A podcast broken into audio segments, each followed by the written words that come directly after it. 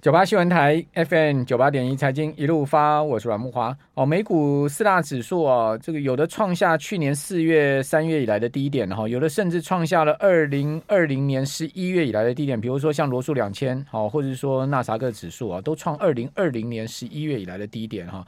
那道琼呃跟标普则是创下去年三四月以来的低点。好，那呃这个美股这一次的下跌啊，让美国的散户啊也是损失惨重哈。呃，这个疫散户疫情期间，美股的获利几乎全数推吐光了哈。好，最新的这个计呃这个算法是这样子啊，就是说，呃，这个散户的损益比现在目前正在恶化，这是大摩指出，就摩根斯丹利指出的。好，此时同时呢，通膨却吃掉散户可支配所得。那散户一直都是啊这波美股啊逢低买盘的推推手，但是他们现在已经开始有有点不愿意进场了。哦，光是买盘的溃散哈，就足以制造中期气囊的，呃，这个呃，等于说是爆破了哈，就是说这个 L back 哈的股市存在这个中期的气囊的问题哈。那大摩的报告是说，散户对高风险资产的热情有在冷却哦。好，所以所以这个也是从这个市场现在目前下跌，看到美国散户投资人已经转趋要保守的一个情况哈。那另外呢，对于股市的后市啊，其实各方看法不一样啊。那 Rosenberg Research 的经济学家兼策略师啊，啊，这个 David Rosenberg 预估啊，标普五百指数很快会跌入熊市啊。他说，这次的跌幅可能高达百分之三十，好，下行的压力就下跌的压力可能会持续整个夏天。哦，不过华尔街的大多头啊，就是呃。这个亚丁 Research 的总裁啊，这个亚丁乐观认为说呢，美国经济可以避免衰退哈，标普五百指数有望今年进入修正之后，明年反弹到新高哦，所以呃两边的说法都有，这个看多看空啊，其实也很正常了哈。不过我倒是觉得礼拜三哦，应该会是美股一个很重要的关键日期哦，就是短线上面呢，我不是讲中长线了，短线上面好，因为礼拜三美国要公布出来 CPI。好，如果确认 CPI 数字趋缓的话，美股有可能会出现一波反弹，当然是有可能。哦，但是不谈反跌的话，那可能你更要小心哈。那为什么讲说通膨数据有可能趋缓呢？因为呃，最新的这个一年期的通货膨胀率预期中位数啊，哦，从三月的六点六哦降到六点三哦，所以很明显的这个美国的通膨预期有在下降。好，同时最近二手车的价格啊也开始出现了松动。哦，所以从种种迹象看起来哦，这个通膨哦，礼拜三公布出来的 CPI 应该会趋缓。好，那是不是真的是这样呢？礼拜三呢，我们应该盘前就知道了哈。好，不管怎么说，这一波的台股、美股的跌势确实是很大哈，也很多人乱了手脚的情况之下，好，我们今天特别请到了呃富旭来到我们的节目现场哦，跟我们来谈一下哦，这个现在现阶段好，我们该怎么观察哦这个投资市场，以及呢我们的存股好，我们该用什么样的策略来因应？我们在。现场的是呢，《金周刊》的存股助理电子报的总编辑谢富旭，富旭你好，木华兄你好，听众朋友大家好。好，那富旭这一波的股市的下跌，其实科技股跌是最重嘛？对，对，我们看到美国的科技股似乎有这个泡沫爆破的问题哦，因为呃，我刚刚所讲这个美国的几大科技龙头啊，嗯、苹果啦、亚马逊啦，哈，这些股票居然从去年的高点跌下来，都整个市值啊，这个。已经蒸发了是上兆美金的市值，而且呢，跌幅平均达到百分之二十三。是哦，这个跌幅非同小可哎。对对，这一波美国股市的下跌了哈，当然是配合到这个可能经济去年是报复性的成长，那今年可能会趋缓哈，通货膨胀。但是有一个很重要的原因，嗯，就是高科技股估值过高的泡沫正在 burst，正在破灭，正在破灭。高科技股的泡沫。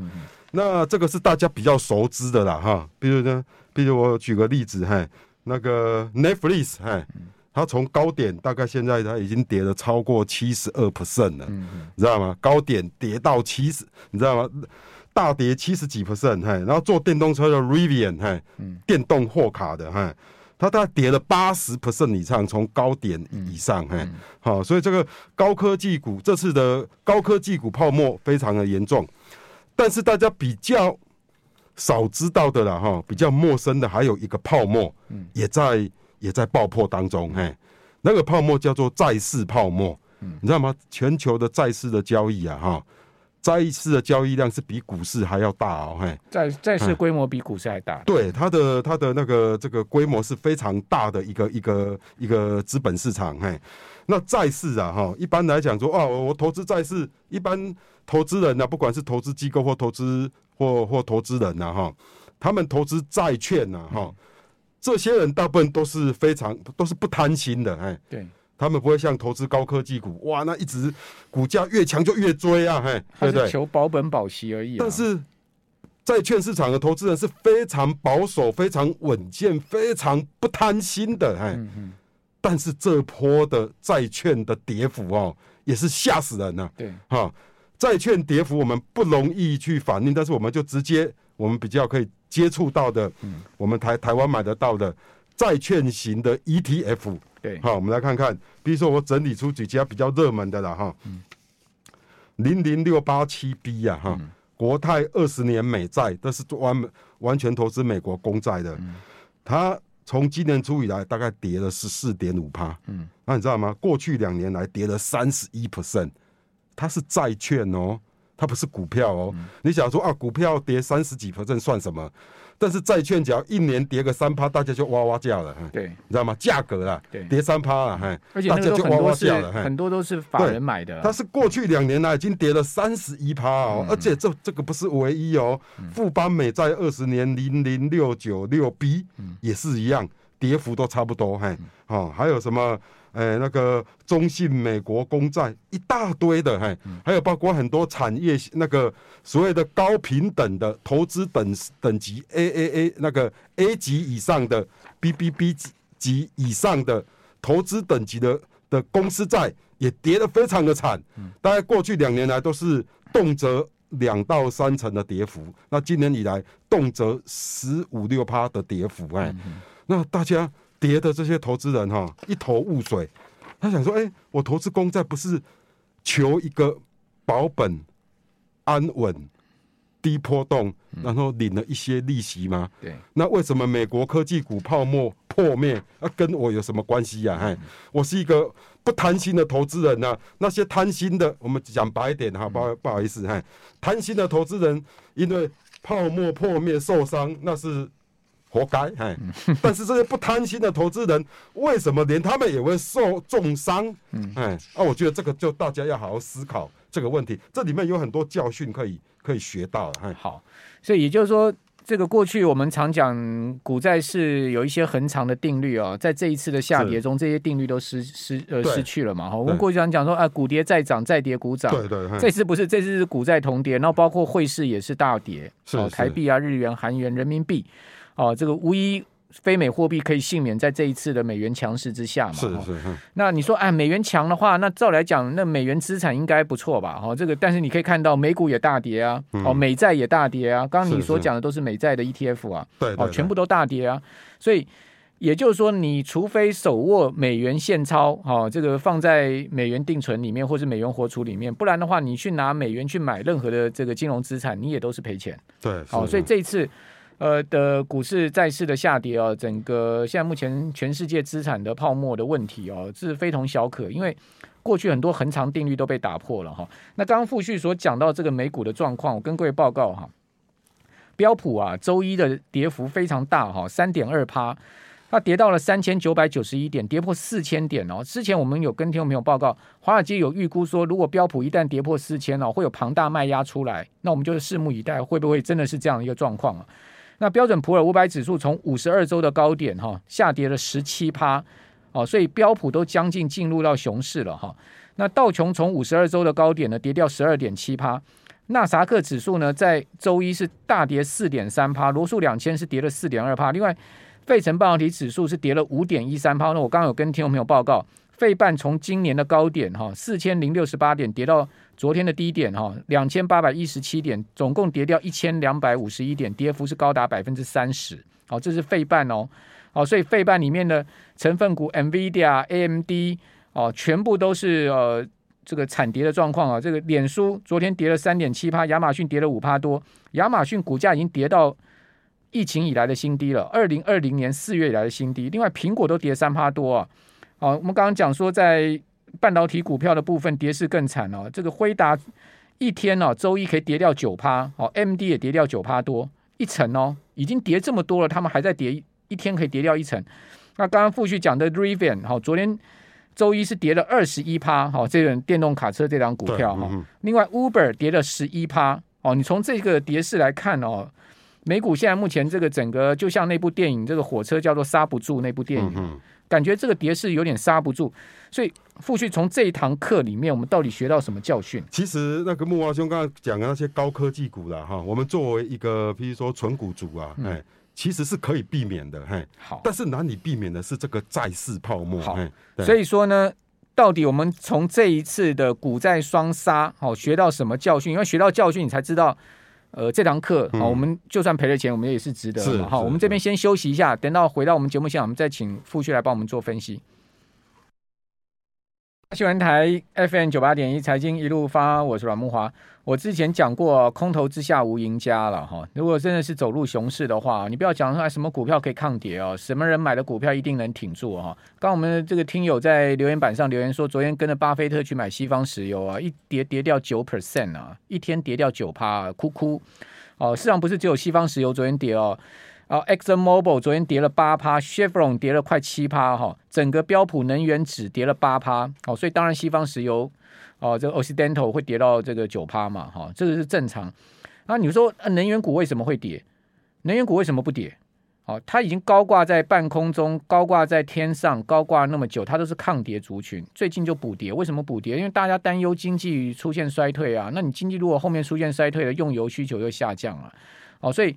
金融股最近的补跌，水泥股，然后能源股，各种的相关的过去不跌的股票，最近都在补跌的主要原因就是担心经济衰退，这是我个人的看法。好，就是说后面恐怕迎来的是一个惨烈的经济衰退，会不会是这样子呢？我当然不希望是这样，因为我们都有金融资产在股市里面，我们这次的呃资产也都是大幅的蒸发的情况，我们当然不希望这样。但如果最坏的状况会出现，我们现在是不是要学到这颗教训？就刚傅旭所讲，你如果去觉得是很稳定的债券都已经跌成这个样子，居然是可以跌掉两年跌掉三成哦，那你想债券基金一年有多少利息，对不对？你美国国债一年有多少利息？你贪图那个利息，结果你本金损失掉三十 percent，那这个债债呃这个呃教训惨不惨烈？惨烈。那你说为什么会债券这样跌？一样是担心经济衰退的问题嘛？好，所以经济才是最重要的根源，就是经济到底能不能成长。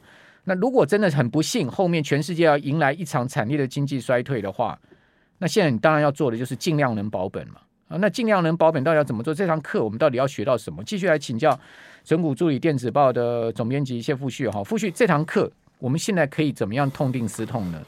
就是说哈，我们我刚才讲说高科技股的泡沫，我们比如说可以从本益比。哦，像我们基本上存股族，本益比超过二十倍、二十五倍以上，大概就没兴趣的了。哎，哦，那你知道吗？去年很多高科技股，嘿，尤其木头姐投资那些 ETF 的，甚至很多都赔钱，连本益比都没有。哎，那本益比动辄一百倍的，到现在特斯拉本益比还是高达八九十倍啊。嘿，哦，所以你说还有有没有可能，还是有可能再跌啊？嘿，那债券这种东西就非常吊诡了。嘿。因为它没有，它有报价，但是它的报价是债券交易员才看得到，债券是有价格的。对，哈，比如说在美国可能一百，哈，今天今天呃一百一百零一这样，嘿，但是那是专业的人呐、啊，交易员才看得到，一般人只知道说债券值利率是多少而已。你要定那个彭博社的那个对对对，可以看得到。那债券殖利率大家又看不出一个所以然，嘿，那到底债券值利率一趴是便宜还是贵？三趴是便宜还是贵？打个沙门，你知道吗？那只有再加上长久以来了哈，包括我们的投资教育都跟我们讲说，股债要平衡配置啊，空头的时候要多买一些债，多头的时候卖要买一些股票。那大家你知道吗？习以为常，被洗脑了，哎哎，那其实这个世界很复杂，常常未必就是这样。像今年就印证了，哎，股债双杀，哎，那债券其实哈，我觉得整个债券市场哈。真正的泡沫化，我觉得是在二零一九年之后开始的。那时候，美国公债从三趴悬崖式的暴跌到零点六，你知道吗？美国公债的殖利率从九零年代的大概九 percent 啊，一路下跌，一路下跌，一路下跌，跟着利率调降一路下跌，我都觉得这个跌势还好，为什么呢？因为在一九在在那个二零一九年之前的美国公债殖利率至少都高于通货膨胀率。哎，你买债券，哎，我殖利率有，譬如说四趴，虽然它已经从九趴跌到四趴了，但是四趴，但是它的美国的殖利率，哎，它只有两趴或一点八，哎，我买公债还是有资产保值的效果啊。公债还是有它投资的功用啊方询啊，所以 OK，从九趴跌到四趴或跌到三点三趴都没问题，只要殖利率高于高于通货膨胀率，我都觉得债券都有它的投资价值。但是惨就惨在说，二零一八年末之后，全球的债券市场开始殖利率悬崖式的下跌，长而且跌到甚至怎样变成负利率，嗯。负利率的债券完全没有投资价值，因为它无法打败通膨啊！你买这个干什么？那大家为什么还一直在买？包括法人为什么一直在买？因为美国央行那时候一直在再次做所谓的债券的一次购债计划，每个月几百亿、几百亿美元的买，而且是公开讲的，因为他要宽松货币政策，要引导市场利率继续下降啊。所以这些债券本来是一个很保守的市场。然后因为这个宽松货币之后，变成一个投机的乐园，嘿，大家买债券已经，它已经失去投资的价值了，而是在赌说，哎，因为有一个非常大的买家叫 FED，他一定每个月在某个时候一定会进场大买债券，买债券的时候，殖利率会下下跌，然后债券价格就会上升，大家都在赌那个价格上升，而不是在赌说我一年可以赚多少利息，哎。泡沫就这样开始形成了，对，所以美国十年债殖利率跌到零点六，其实就是一个最大的泡沫嘛。那时候虽然美国只呃通货膨胀率长期以来都可以维持到二，但是今年是比较特殊的，哎，那你看，因为通膨通膨一起来的时候，它就像一根针一样啊，就刺破了这个这个债券市场的泡沫，才导致说很多投资人啊，包括很多公司的法人投资这些美债 ETF。哦，或是新那个呃高评级的公司债的 ETF 跌了三趴，都跌了莫名其妙，所以有些人来问我说，到底是怎么回事？哎、嗯，啊，我就是仔细的分析之后，我说哇，原来这个出在我们处在债券的大泡沫当中而不自知啊。在美国债市走了多少年大多头？各位知道吗？走了四十年，四十年代。他从这个一九八零年代以来嘛，哈，当时福尔克嘛，哈，Paul 把那个美国呃非方瑞哈，就是美国联邦基金调到二十趴，对不对？十八趴、二十趴，去对抗抗击那个一九七零年代两次石油危机下来的这个所谓的呃停滞性通货膨胀，当时。美国国债值率就开始一路下跌，跌到了刚才傅旭所讲的零点六嘛，哈，对对，那就是走了四十年大多头。所以华尔街现在有一派说法，哈，这个也很值得注意的，就是说美国的四十年大多头的债市的这个。走到尽头了，嗯，好，后面开始要迎来长期的一个空头。那至于说多长期，没有人敢讲了，一年、两年、三年，哦，没有人敢讲。美国十年期国债值率到底要上升到多少，也没有人敢讲，因为这一波美国十年期国债值率已经从你刚刚讲说最低是零点六，冲到了今年初才一点五呢。我记得今年初才一点五，是短短的才五个月的时间，它已经冲到一点。三点一以上了，是是，那会不会再往这个三点五去行进呢？如果再往三点五去行进，就代表债券还要再跌啊。对，是。我们都知道，债券值利率越深的话，债券价格跌的越多，那是一个反向关系。所以我刚刚讲说，跌到零点六，其实就是债券的价格升到这个史上最高的一个泡沫嘛。是是。那那富旭现在手上有债券 ETF 的，或是呃相关，不管是高平等或是呃普特呃非投资等级。到底现在应该怎么处理？投资等级越高的越没风险的债券，包括美国公债啦，和德国公债，反而泡沫越严重。反而这一波债券泡沫爆破，高收益的高，我们讲说高收益债，就是所谓的垃圾债券。那为什么垃圾债券哈，他们跌势相对轻微很多？像国泰一到五年的高收益债券零零七二七 B，它过去两年才跌一点六趴而已。为什么？因为它短债，因为它的值利率还相当的高，对，它还有五趴的值利率，五趴的值利率，哎，买这种债券，哎，还可以打败通膨。那我这里，我这里面，最主要我这里面跟大家讲一下，高收益债就像我们在买股票啊，有两种风险，怎么衡量？有一档很大的，哎，那个资本的一千亿的股票，嗯嗯、但是它的本益比是五十倍，殖利率只有两趴。那一档中小型股，哦，它的殖利率可能是六趴，哦，那本益比只有十倍。你觉得哪一种股票的风险比较比较低？对，这这我们就必须要考虑这个东西了。哈，好，所以现在哈，如果听众朋友你手上有这个越长天期的殖利率的这种呃债券 ETF 或基金的话，我个人的建议啊，你要往短天期移动了。就像刚富旭所讲的，比如说你要移到一年五年的，好，这种你如果是持有二十年以上的，那个波动风险都非常大。